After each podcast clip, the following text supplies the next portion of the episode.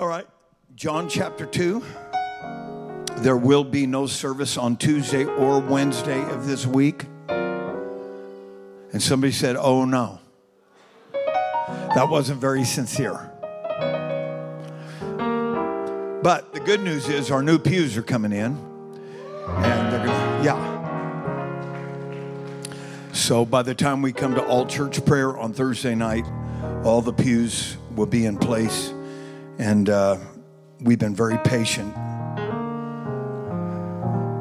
You know, the pandemic really messed a lot of people up. The pandemic even completely shut some quote unquote churches down. But we bought this building in a pandemic, started the remodel in a pandemic, finished the sanctuary in a pandemic. God saw us through, and I'm so thankful for that. Thank you, Jesus. John chapter number 2 and verse number 6 through 11. And there were set there six water pots of stone after the manner of the purifying of the Jews, containing two or three firkins apiece. Jesus saith unto them, Fill the water pots with water. And they filled them up to the brim. See, when God fills something, it's always to the top. God never does anything halfway.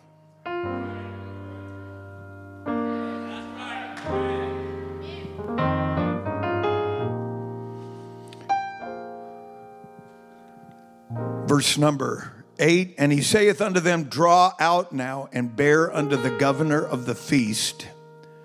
And they bear it. When the ruler of the feast had tasted the water that was made wine, and knew not whence it was, but the servants which drew the water knew, the governor of the feast called the bridegroom, since he was the one that was in charge of such matters,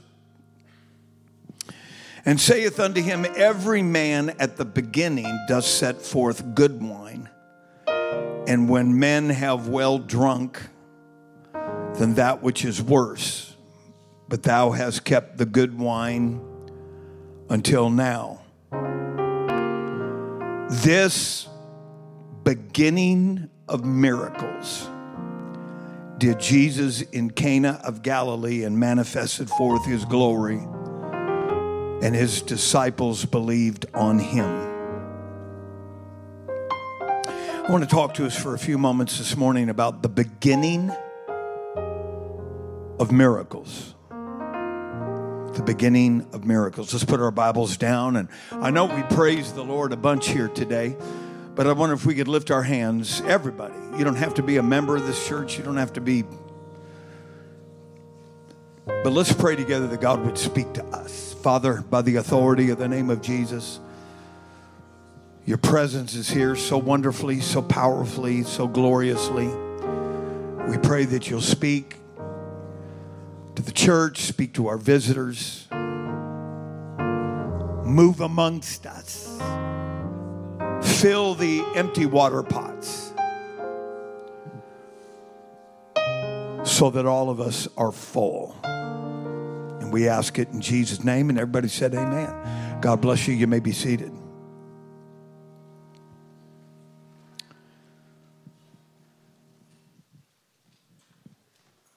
This is a famous passage of Scripture.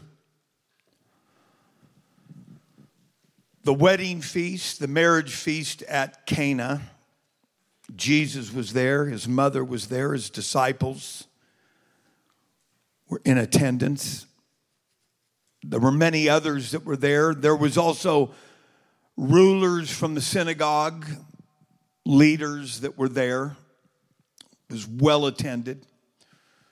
If you know anything about Jewish weddings, they can get pretty elaborate and pretty celebratory. I remember several years ago in the Holy Land, I was looking out my hotel window that looked over overlooking a square um, that was at the center of the hotel, and there was a Jewish wedding feast that was in progress while we were there at the hotel, and they were dancing and shouting, and they were having a real celebration over a wedding. You may even remember when Jacob mentioned to his father in law Laban that he was going to be departing, how far that, how long that marriage ceremony lasted, because Laban knew that when the ceremony is done, um, my daughters are gone and my son in law is gone. So that celebration went for days. And they know how to celebrate because it is a lifelong commitment before God. But it was at this wedding feast that was a perfect time for Jesus to begin his ministry, if I could say that. It was, the Bible said, it was the beginning of miracles, it was the beginning of the supernatural. And it was a perfect opportunity. You can read here in this story that we've read in your hearing that they actually ran a little short on joy juice, on wine. Jesus learns of this and takes advantage of the situation. Now, these water pots are very famous. They were uh, part of a ceremonial cleansing for actually the married couple. But Jesus took an opportunity to demonstrate for the very first time his miracle working power. And so he commanded, as we've already read, he commanded that the servants fill these firkins, which they were called, to fill them to the brim, right to the point of overflowing. And almost immediately after that, he said, Draw out now and begin to serve, but start with the most important person here, which is the governor of the feast. And so, as they began to serve, they began to drink the wine and they exclaimed about the quality of the wine. In fact, let's look at this again in verse number 10 and saith unto him, Every man at the beginning does set forth good wine, and when men have well drunk, that which is worse.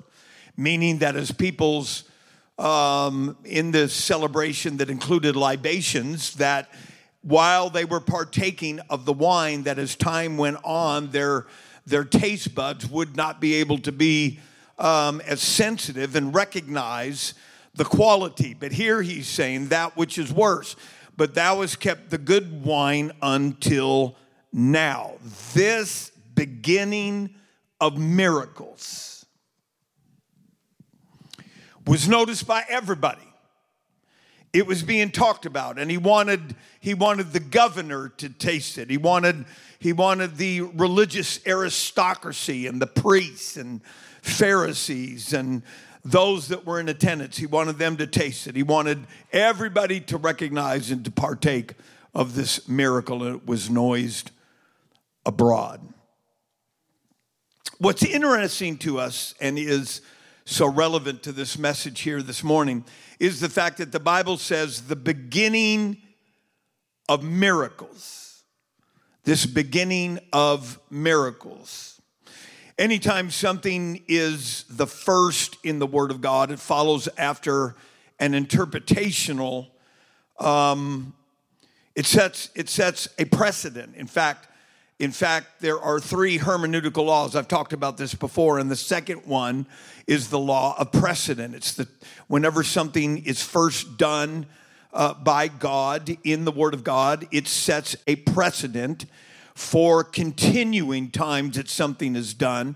And that leads to a second principle of hermeneutics called the law of redundancy. These are three hermeneutical rules. There's more than that, but these are the first three the law of context, the law of first usage or precedent, and the law of redundancy. But this first miracle that Jesus did has incredible ramifications even unto you and I. So, if this is the first miracle, because Jesus said, I am the Alpha and Omega, the beginning and the end, the first and the last, what is the last miracle that is done? And the Bible says this in First Corinthians chapter number 15 and verse number 51. And my friend up there, Brother Malachi, is going to help me. First Corinthians 15 and verse number 51. Behold, I show you a mystery. We shall not all sleep, but we shall be. Say that again. Say it a little louder.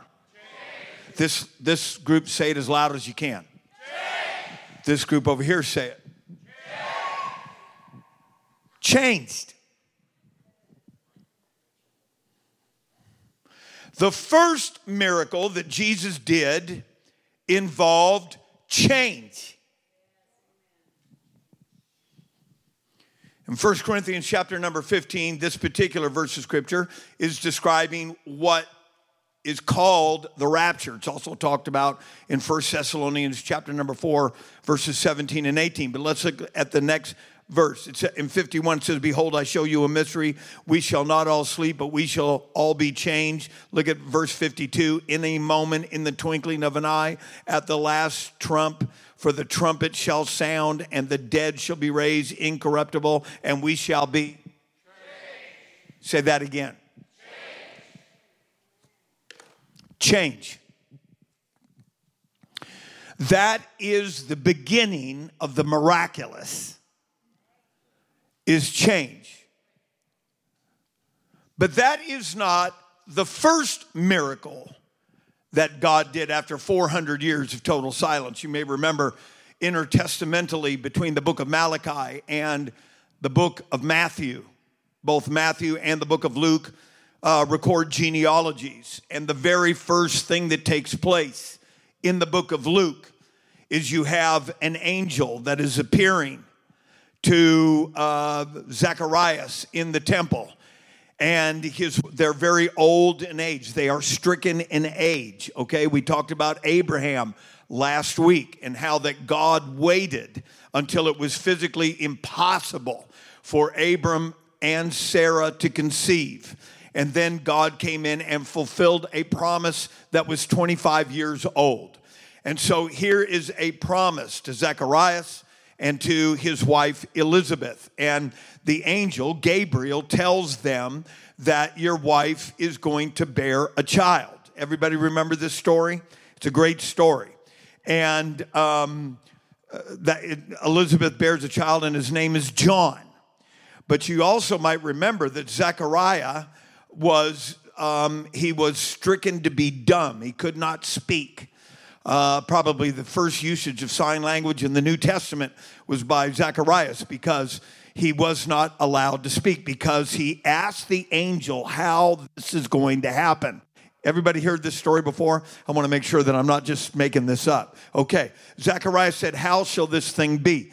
Gabriel immediately struck him to be dumb because he did not base his faith on the precedent that God did with Abraham and Sarah. Abraham and Sarah were stricken in age and could not reproduce, which is exactly what Zechariah and Elizabeth, what he was thinking that there's no way this is going to happen. When God does something in the Word of God, it's not for you to argue or to ask how he's going to do it. He expects you to know the Word of God good enough that you're going to say, if God did it for them, God going to do it right here right here. Somebody clap your hands and give him praise. It's time that the culture of our world get out of social media and off of Fox News and get back in the Word of God so we are not totally amazed when God starts moving. Somebody shout with a voice of triumph. If God did it on the day of Pentecost, God can do it in 2022 in Spokane, Washington. If God had a thunderous revival in Jerusalem, God can do it right here and right now. I believe that with all my heart. That's why I'm here. And that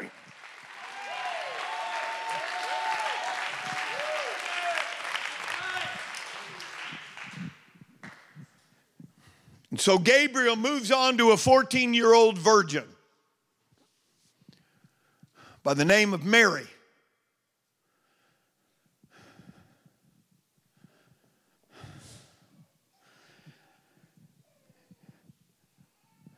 And she responds by saying, According to thy word, be it unto me. No second guessing, no argument, no, wait a minute, let me think about it.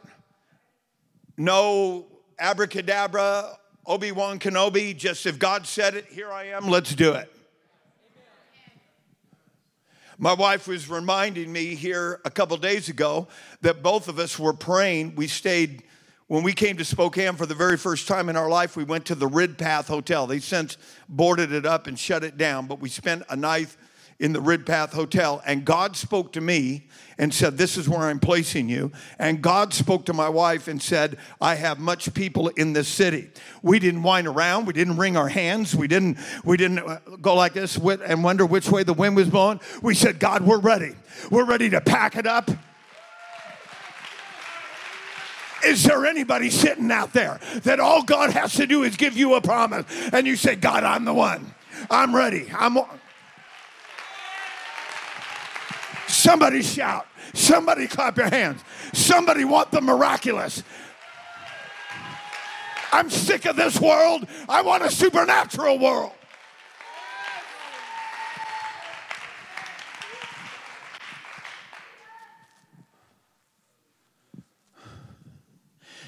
And so when Jesus performs this miracle,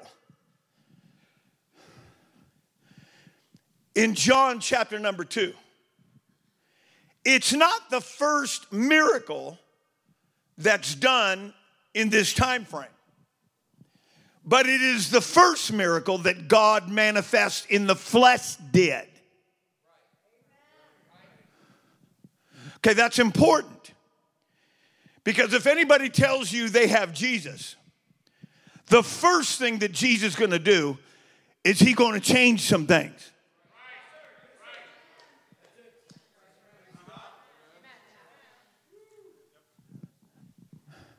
If you've got Jesus, the real Jesus of the Bible, the preeminent, primordial, primary thing that Jesus is going to do, the first thing, is he's going to change something. And in John chapter number two, he changed H2O into wine.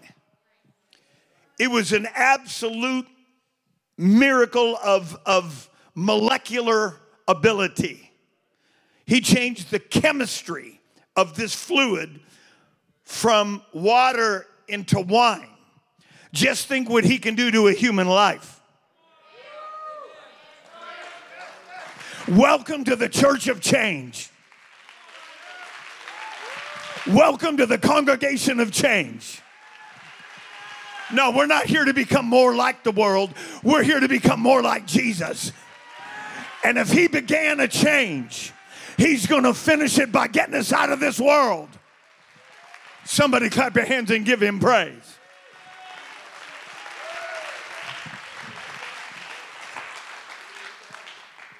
My, my, my, my, my, my, my, my, my, my, my. I love this subject. Recently, a study was done among millennials or zillennials of what they're looking for in a church. They have a list. They've all kind of become tired of the witness that is given through our culture. And so they put a list together and come up with a list of what millennials are looking for in a modern church. 80% of all those that responded said the number one thing that they're looking for is friendliness. I believe that. I believe that we ought to be friendly. I believe that this is the friendliest church in town. I don't know a lot of churches that are going to give you a free coffee. And if you, have, if you haven't been back in the last 45 days, we'll give you another free coffee. In fact, if that's what it takes to make friends with you, you can just keep on getting free coffees. Number two, the number two thing that millennials are looking for are children programs. Number three is, is contemporary music. Number four um, is sermons. And number five, they're looking for um, pastors. Other things that they put on this list is they are looking for community outreach. They're looking for a demographic that fits their lives, meaning they're looking for other young uh, people like themselves. And they are looking for the quality of programs. Lastly, the last thing on the list, they're looking for denominational affiliation. If they were raised a particular denomination, they have a tendency to go back to that denomination and look for these kinds of changes. As I looked over this list, there was nobody that said, I'm looking to change. I didn't see anything on that list that said, I'm looking for power. Now, ladies and gentlemen, I am not trying to be ugly, but I do have to tell you the truth. One of the reasons why I know this church is going to grow and grow and grow is because the first miracle that God wants to do for you is not give you a demographic with two car garage and a white picket fence and two cars and a cat sitting in the window, but it's to change you with power from another world.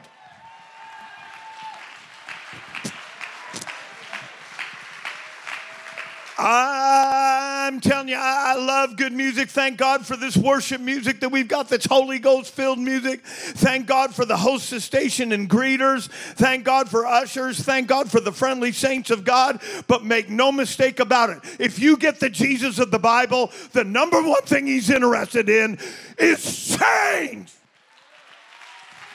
He wants to take chains off your heart. He wants to take burdens off your shoulders. He wants to bring you out of a prison house. He wants to get the devil out of your backyard. Come on, saint of God, clap your hands and give him praise. Everybody said change. There's a reason why he wanted the governor to take taste that wine. Because he said, you know what? I know that the table way over here has got some people barely getting by, and they're going to get served here after bit. I'm going to make sure they get served. There's enough wine here for everybody. But I want the head knocker. I want the leader of this community. I want the mayor. I want people in government to know that there's a power greater than the Roman rule that's arrived. There's a power that's here that's greater than Fox News, and greater than Buckingham Palace, and greater than the White House, and greater than Congress, and greater than social media, and greater than prescription drugs and greater than fentanyl. There's something in this world that will utterly change a man.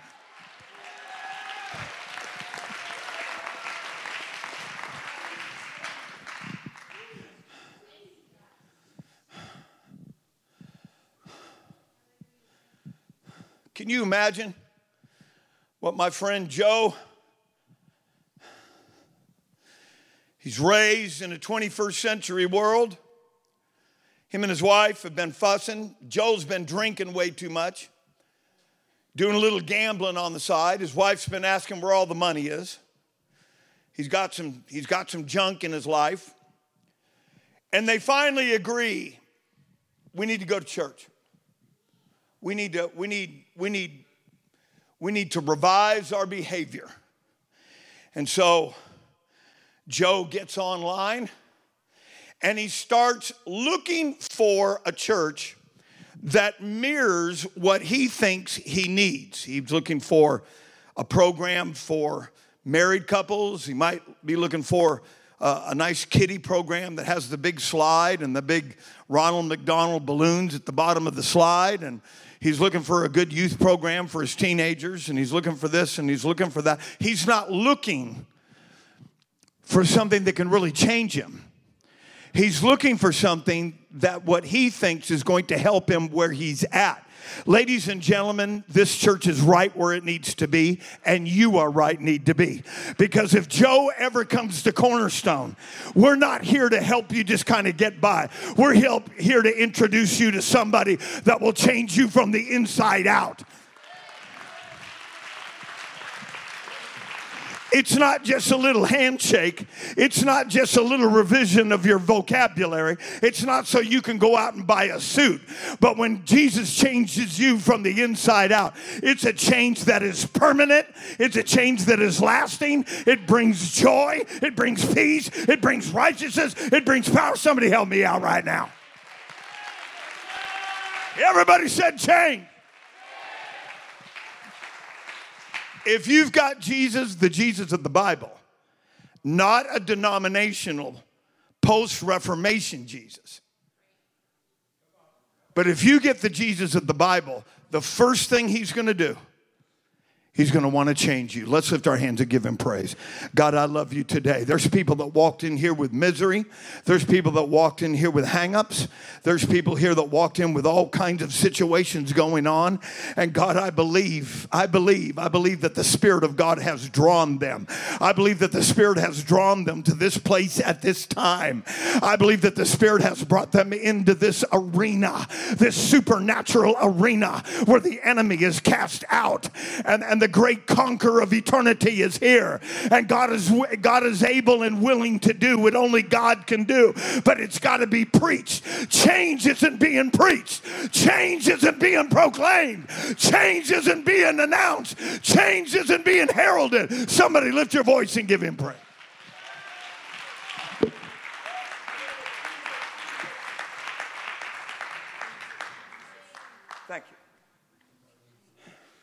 You don't have to run. But they run anyway.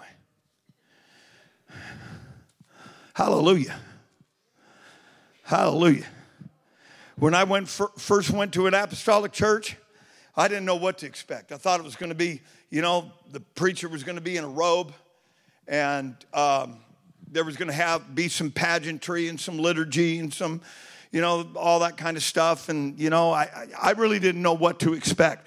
But the very first thing that I walked, saw when I walked in is exactly what people saw when they walked in. They saw people running, they saw people shouting. You want to know why they're running? Because they're changed. They're no longer bound to prescription drugs. They're no longer drug. Come on, somebody. Some of you ex drug addicts, help me out. Some of you ex fornicators, help me out. Some of you ex alcoholics, help me out. Welcome to the church of change. And if you let God continue to work in your life, you will keep changing. Lift your hands and shout and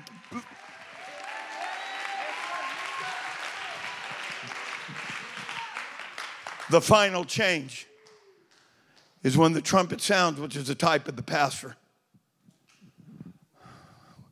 We'll experience the last change together. And mortality will yield to immortality. And we will experience the rapture together.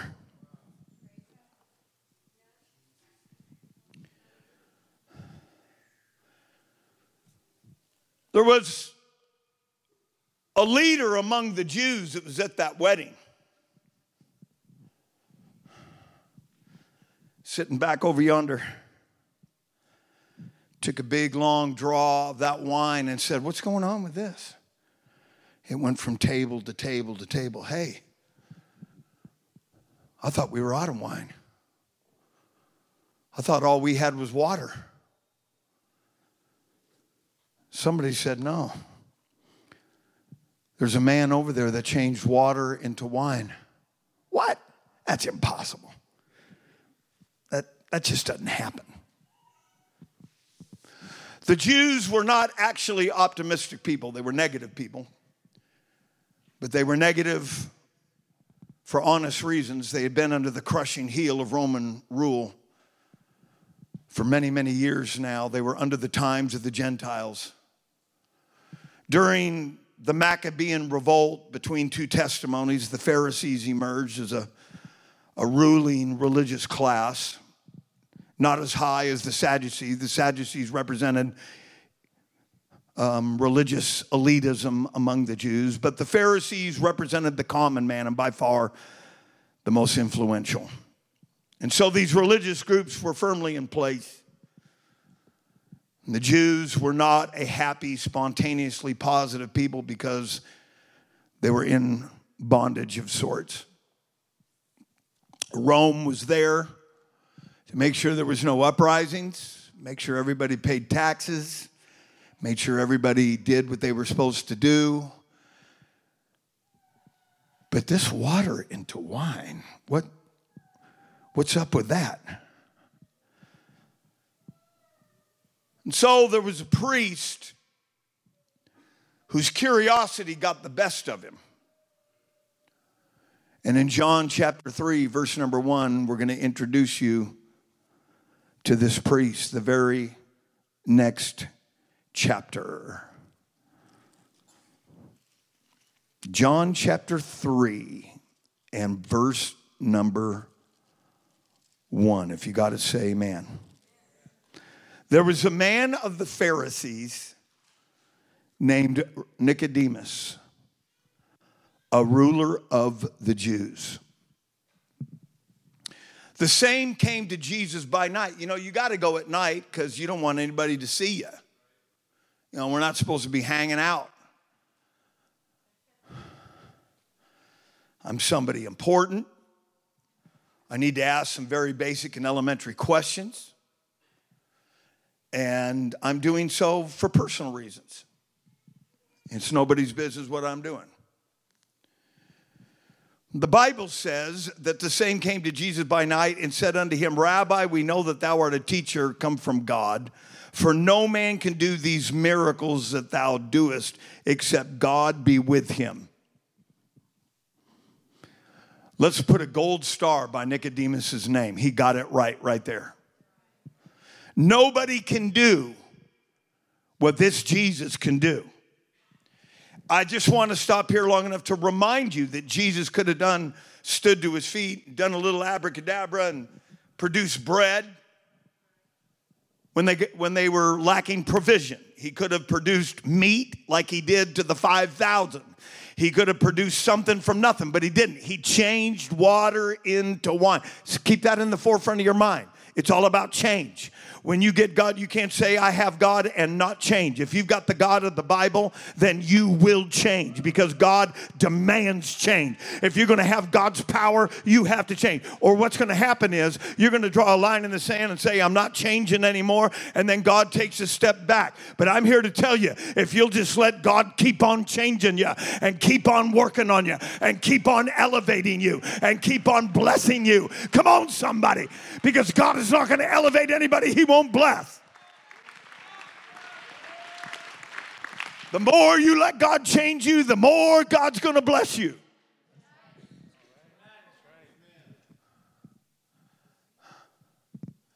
I get one of these little deals on, online. I've, I've since unsubscribed. I don't even pay attention to this stuff, honestly, ladies and gentlemen, but I get this little deal called My Life.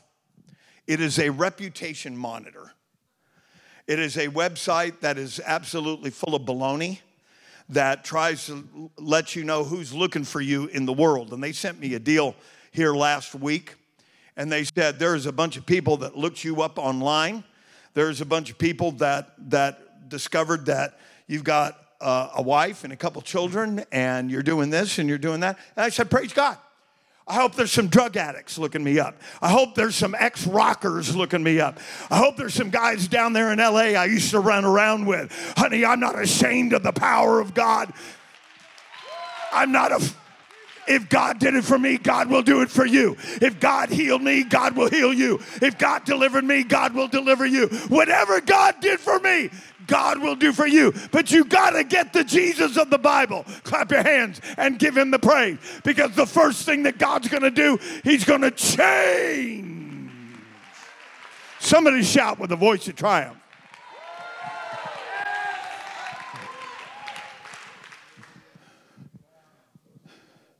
There's one group that ain't looking for me. The law. Dude, I took care of that a long time ago. Spent 10 days in the drunk tank before I was saved.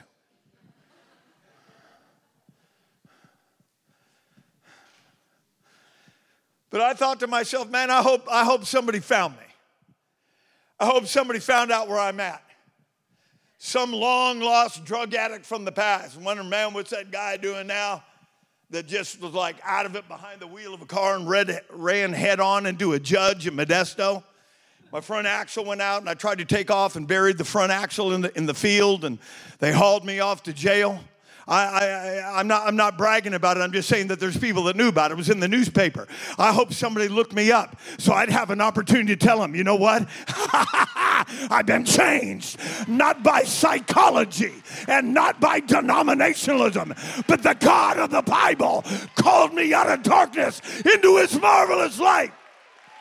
Somebody needs to shout. Somebody needs to glorify. Somebody needs to magnify. Welcome to the arena of change. Lift your voice like a trumpet and give him real praise. If God's going to do a miracle, it is intended to change you utterly from the inside out.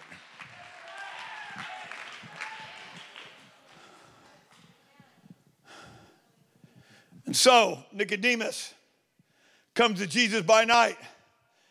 He says, Nobody can do these miracles.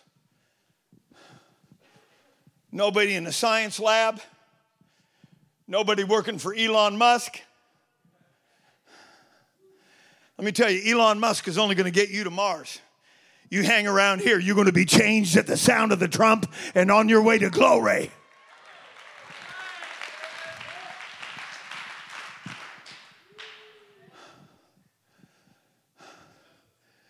Nicodemus just he couldn't I can I can see this man just tossing and turning, not being able to sleep at night. He's Jewish. He's Jewish.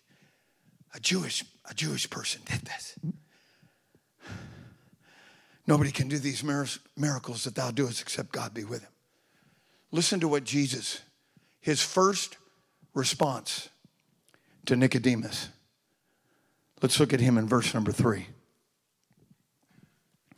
Jesus answered and said unto him, Verily, verily, I say unto thee, except a man be born again. That's, I didn't come here for that. I didn't come here to hear that.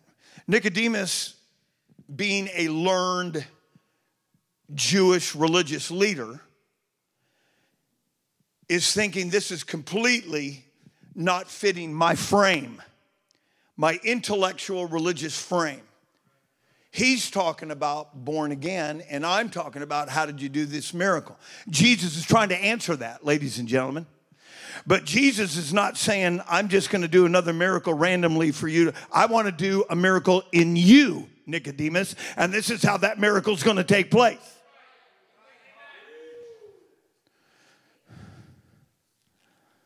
And so he continues. He said, Truly, truly, I say unto thee, except a man be born again, he cannot see the kingdom of God. Nicodemus saith unto him, How can a man be born when he is old? Isn't it interesting? And, and, and church, I know this because I've been through this, and you've been through this. When you're witnessing to somebody, there's just more questions, just more questions, just more questions. Don't grow tired of that because people are, are coming to this at an understanding level and, and their understanding level is void of any comprehension of the supernatural. How can a man be born when he is old? He's only thinking in physiological terms, meaning that once a person is an adult, there's no way that he can go back into his mother's womb and be born again. That's a physical, natural impossibility. Let's do a wake up test, right? Right, that's, that's impossible, right? Right? That was a little weak. It's impossible for an adult to go back into his mother's womb and be born again. But yet, that Nicodemus was totally trying to comprehend the phraseology born again. And ladies and gentlemen, Jesus was not just doing this for Nicodemus, Jesus was doing this for people that are in this room today. Jesus was doing this for the millions of people over the last 2,000 years who would actually either read the scripture or hear the scripture. And Nicodemus is saying, okay, I don't understand this. How, how can a man be born when he is old? Does he enter the second time into his mother's womb and be born? Look at what Jesus said in verse 5. Truly, truly, that's what verily, verily, or verity. Verity is where we get the word truth or true. Verily, verily, I say unto thee, except, this is inclusive and exclusive, exclusively, except a man be born again Except a man be born of water and of the Spirit, he cannot enter the kingdom of God. Jesus is describing a supernatural birth that was totally unknown by any human being at this point. There's not another human being on the face of the planet. Hundreds of millions of human beings alive at that time. Nobody comprehended what born again meant. Nicodemus didn't even understand it, but Jesus breaks it down for him, and I'm going to break it down for you. Jesus said, Except a man is born of the water and of the Spirit. Uh huh, okay. I can see Nicodemus, you know, kind of perplexed, but okay, all right. Jesus continues on. That which is born of the flesh is flesh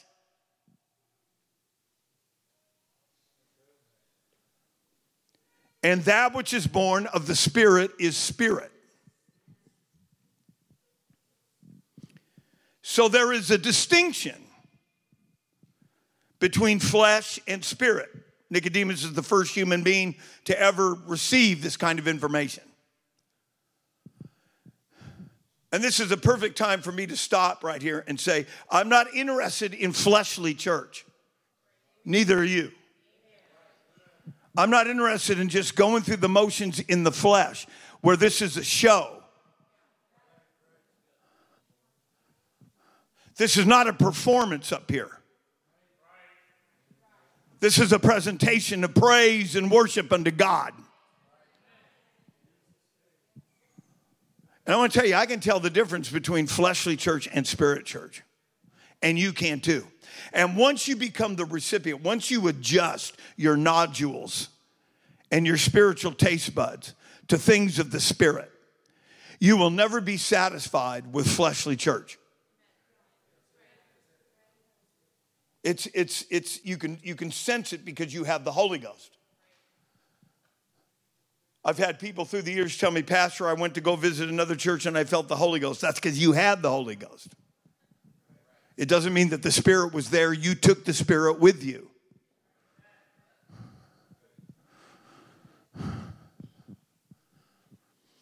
So Nicodemus is listening to this. He has nothing to hang his understanding on. He's just listening to Jesus. And Jesus is saying, That which is flesh is flesh. Marvel not that I say unto thee in verse number seven you must be born again. Now, ladies and gentlemen, there's being born again and then there's being born again. And what's happened is is we're living in a over religious um, we're living in an overly religiously educated world, but it's religiously educated with the, educated with the wrong information. When you are born again according to the word of God, when the spirit fills you, you're going to make a sound. Well, I'm born again. What happened? Nothing. Remember what the first miracle was? If you're not changed, nothing happened. Now, that's not a put down. But see, false prophets and false teachers are operating in this world. They're a dime a dozen because nobody is standing up and saying that is not true, that is not right, that is not biblically accurate. I have a responsibility. I'm not trying to be mean, I'm not being judgmental, I'm not being ugly. I wish I would that everybody came to the truth. But we're living at the end time, and we don't have time to patty cake with people and, and, and try to play with things. Somebody has to get up and say, listen, if you did not do it according to the word of God, then you did not get everything God has for you. But you can. You can. Because the first miracle that Jesus does is what? It's what?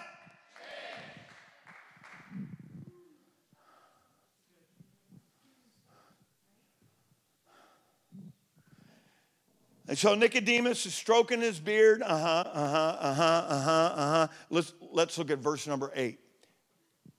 This is not a suggestion, okay? This is not like five speeding signs that you're going to see before you finally understand through the repetition of signage that I guess I better slow down. There are some things God only said one time in the Word of God that you have to obey. That's why, to a culture that has been so trained by social media and so trained by the media, by the propaganda and the false voices of our world.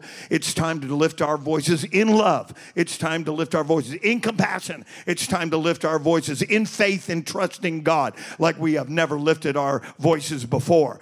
That, hey, if you think you were born again over there and nothing happened, let me invite you to come to our church where when you go down in the water and the Spirit of God fills your life, I'm going to prove to you biblically something's going to happen. If it's God, God, something's going to happen. If it's God, something's going to change. If it's God, somebody help me out right now. This, this is the fundamental, foundational difference between the apostolic movement and everybody else in our world. Clap your hands and give God the praise.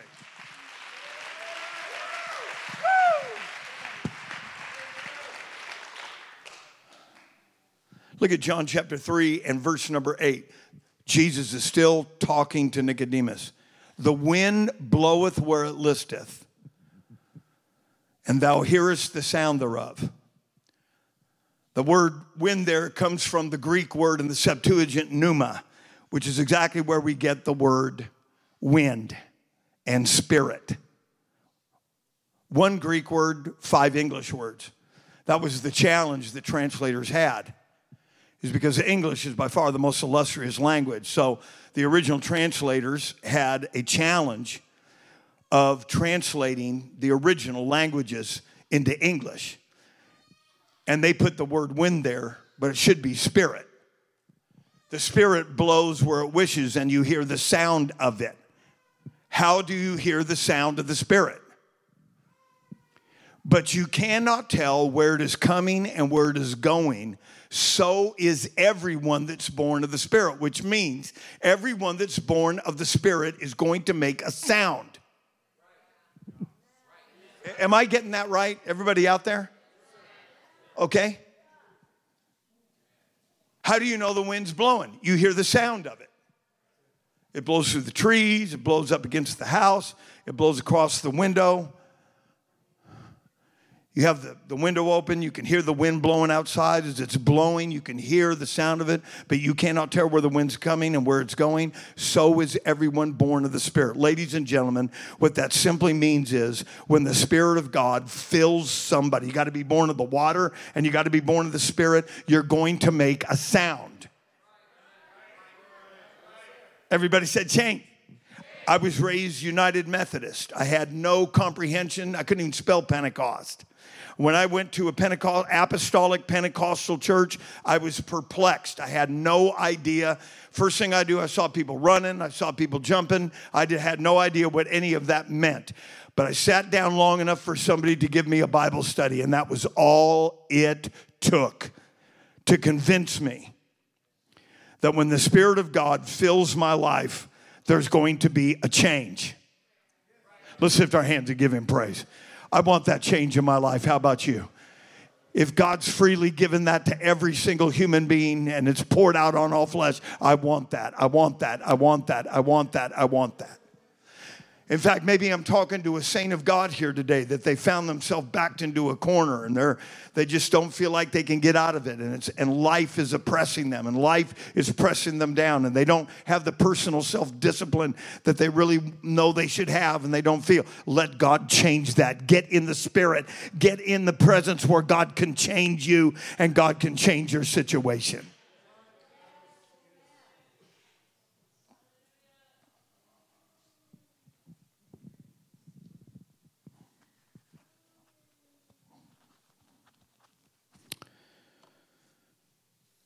So, what did Jesus just say? Jesus just said this The seed is the Word of God. The heart of a human being is the egg. Faith come by hearing and hearing by the word of God. Once you receive the word of God into your heart, you now have faith, but it takes a process of getting you to the place where you're now ready to be born. And the water is water baptism in the name of Jesus. And the oxygen that first fills a baby's lungs is nothing more than the baptism of the Holy Ghost. The exact same physiological sequence of producing a child naturally is used to produce a child supernaturally.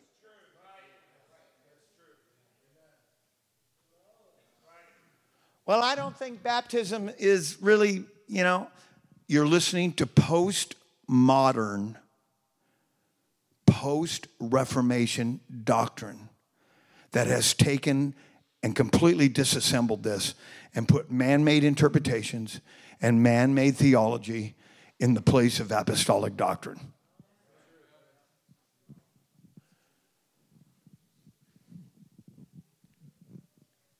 And there's just no other way to say it. We can scream it, we can teach it, we can yell it. I prefer to just talk like I'm talking, but that's exactly what the truth is. What you had is is you had the apostolic message that was taking over the Roman Empire in the first century. And the Roman Emperor Constantine had to put a stop to the apostolic church because they had already taken over Asia Minor. That's where all those churches were that you read in your Bible. And so, first thing he did is he renamed Byzantium Constantinople. It was his way of Rome claiming that part of the world.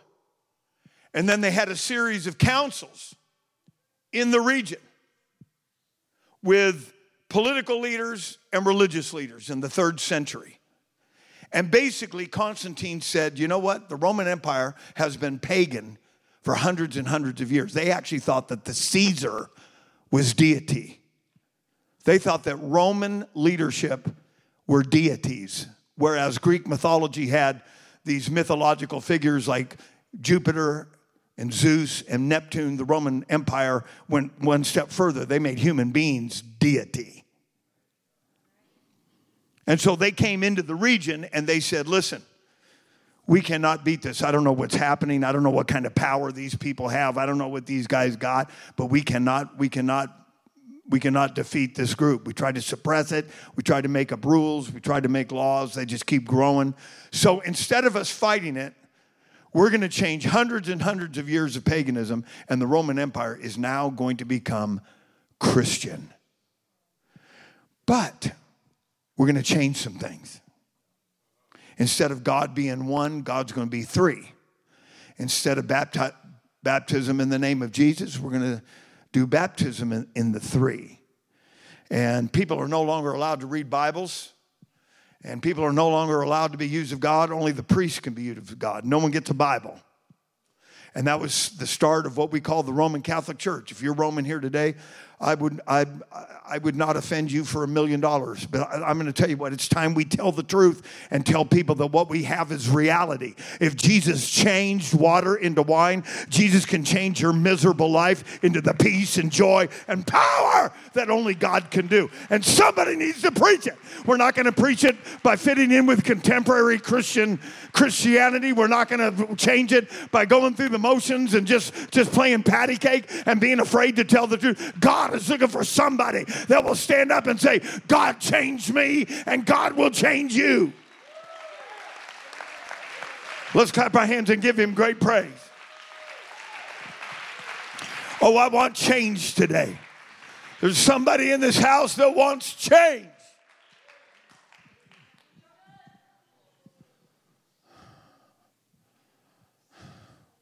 We talk a lot about preaching the gospel, but God brings us people.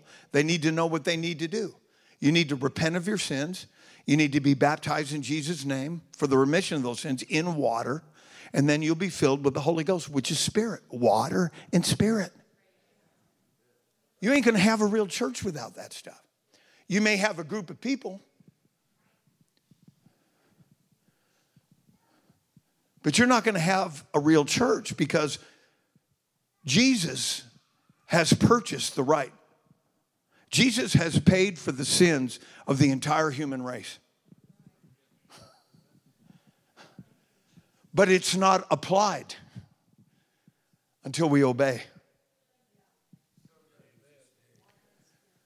When Jesus took upon the penalty for the sins of all mankind, he actually paid for the sins of some people that will never experience the benefits of that. Because the only way you can experience the benefits of that is to experience death, burial, and resurrection through repentance, baptism, and then fill of the Holy Ghost. Death, burial, resurrection. Repentance, baptism, infilling of the Holy Ghost. Blood, water, clap your hands and give him praise. The beginning of miracles is going to be the end of miracles. When I went down in the water and came up, when I received the baptism of reality and spoke in other tongues, the change began.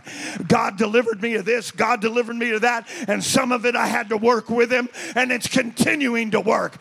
But someday in the near future, as that progressive change continues, there's going to be a trump sound. And if I have allowed Him to continue to change me, we shall be changed changed in the twinkling of an eye. Clap your hands and give him praise. It's all about change. Let's go to Acts chapter 2, verse number 1. And when the day of Pentecost was fully come, they were all with one accord in one place. Every single, every single Christ believing person that knows anything about the Bible says, yes, this is the birthday of the church. Acts chapter number two is the outpouring of the Holy Ghost. When Spirit was poured out on all flesh. Verse number two. And suddenly there came a sound from heaven as of a rushing mighty wind. It filled all the house where they were sitting. And there appeared unto them cloven tongues like as a fire. It sat upon each of them. Next verse. And they were all filled with the Holy Ghost and began to.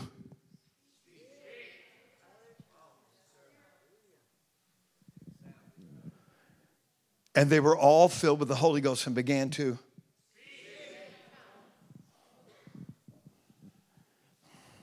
I don't want to offend anybody's college professor.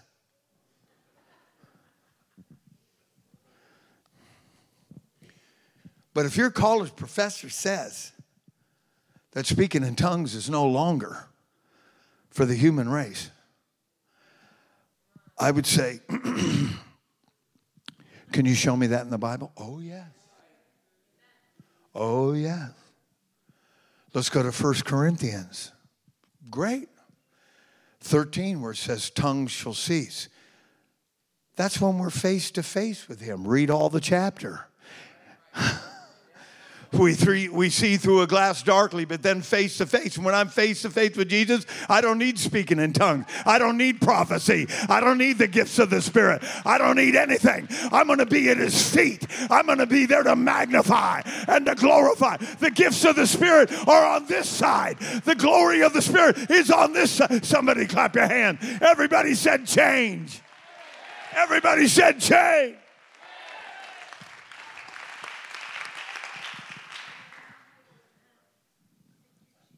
If I was, if you would have brought me into a church like this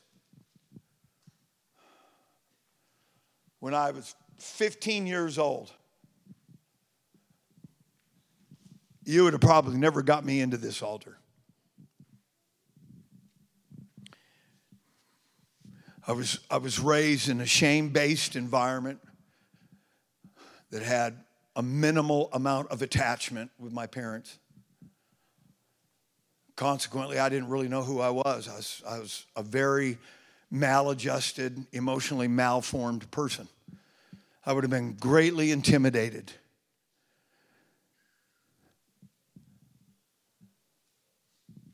I'm going to tell you what, when I got 30 years old, after enough drug trips and enough times behind the wheel where I couldn't even tell you how I got in the car, couldn't even tell you how I got home, couldn't even tell you how I got in bed. I was not afraid to stand up when they said, Would you like to come to this altar?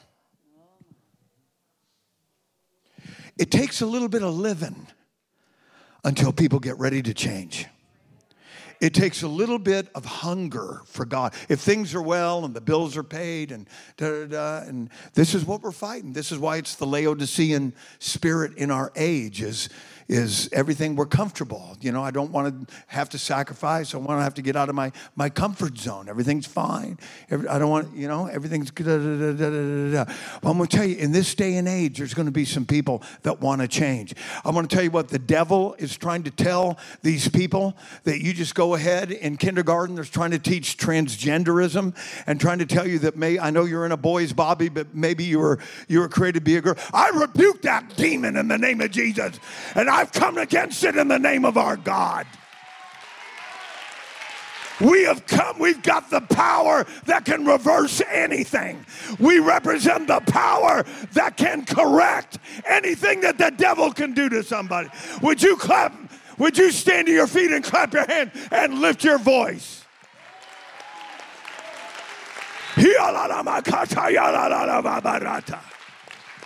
Everybody said change. Say it at the top of your lung, change. Clap your hands and give him praise.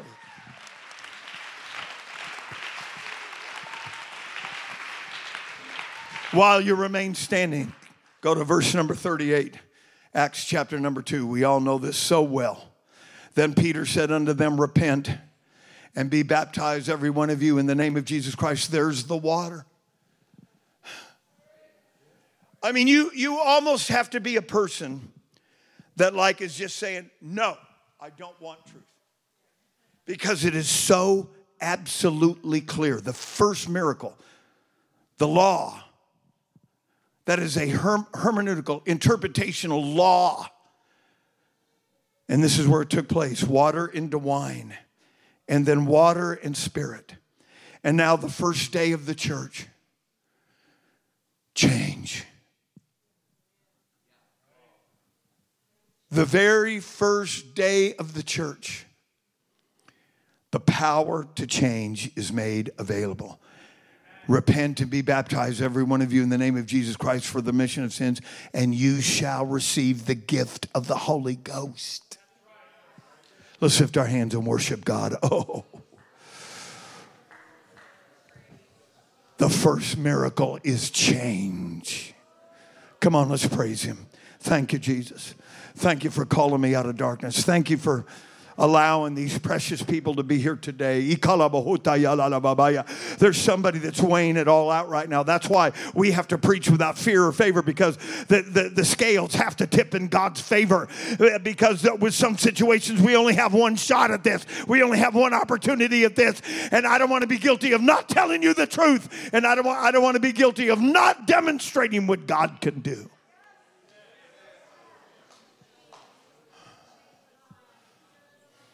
Let's clap our hands and give God the praise. How many of you have experienced change? How many of you are different now? Come on, it's different now. When Jesus moved on the inside, it's different now. I used to lie, but now I tell the truth. I used to steal, but now I give. I used to do all kinds of things, but now I'm separated from the word world and I'm working on being holy. Come on, lift your hands and give God the praise here today. Maybe there's somebody under the sound of my voice. You're saying, Pastor, I don't understand all this, but I know, I know what the Bible says. I know I need to change. I know I need to do what God is asking me to do. This altar is open to you. I want to, come on. I'm asking the church to bring somebody with you. I'm asking the church to come and bring a, guest with you. Maybe they're just going to come and stand, but we can create an environment that they can feel something. They can feel that resonating power of God.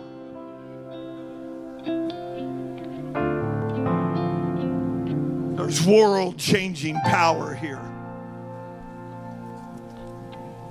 If you've not been baptized in Jesus' name, you need to be born again of the water and the Spirit. You need to be baptized exclusively in the name of Jesus Christ for the remission of your sins. And God will fill you with the power of the Holy Ghost. Let's come down to this altar. Let's lift our hands. Let's give Him praise. Jesus, I want what you have for me. I want what the Bible says. I want to obey the word of God. I want to obey the gospel. I want to I want to be obedient.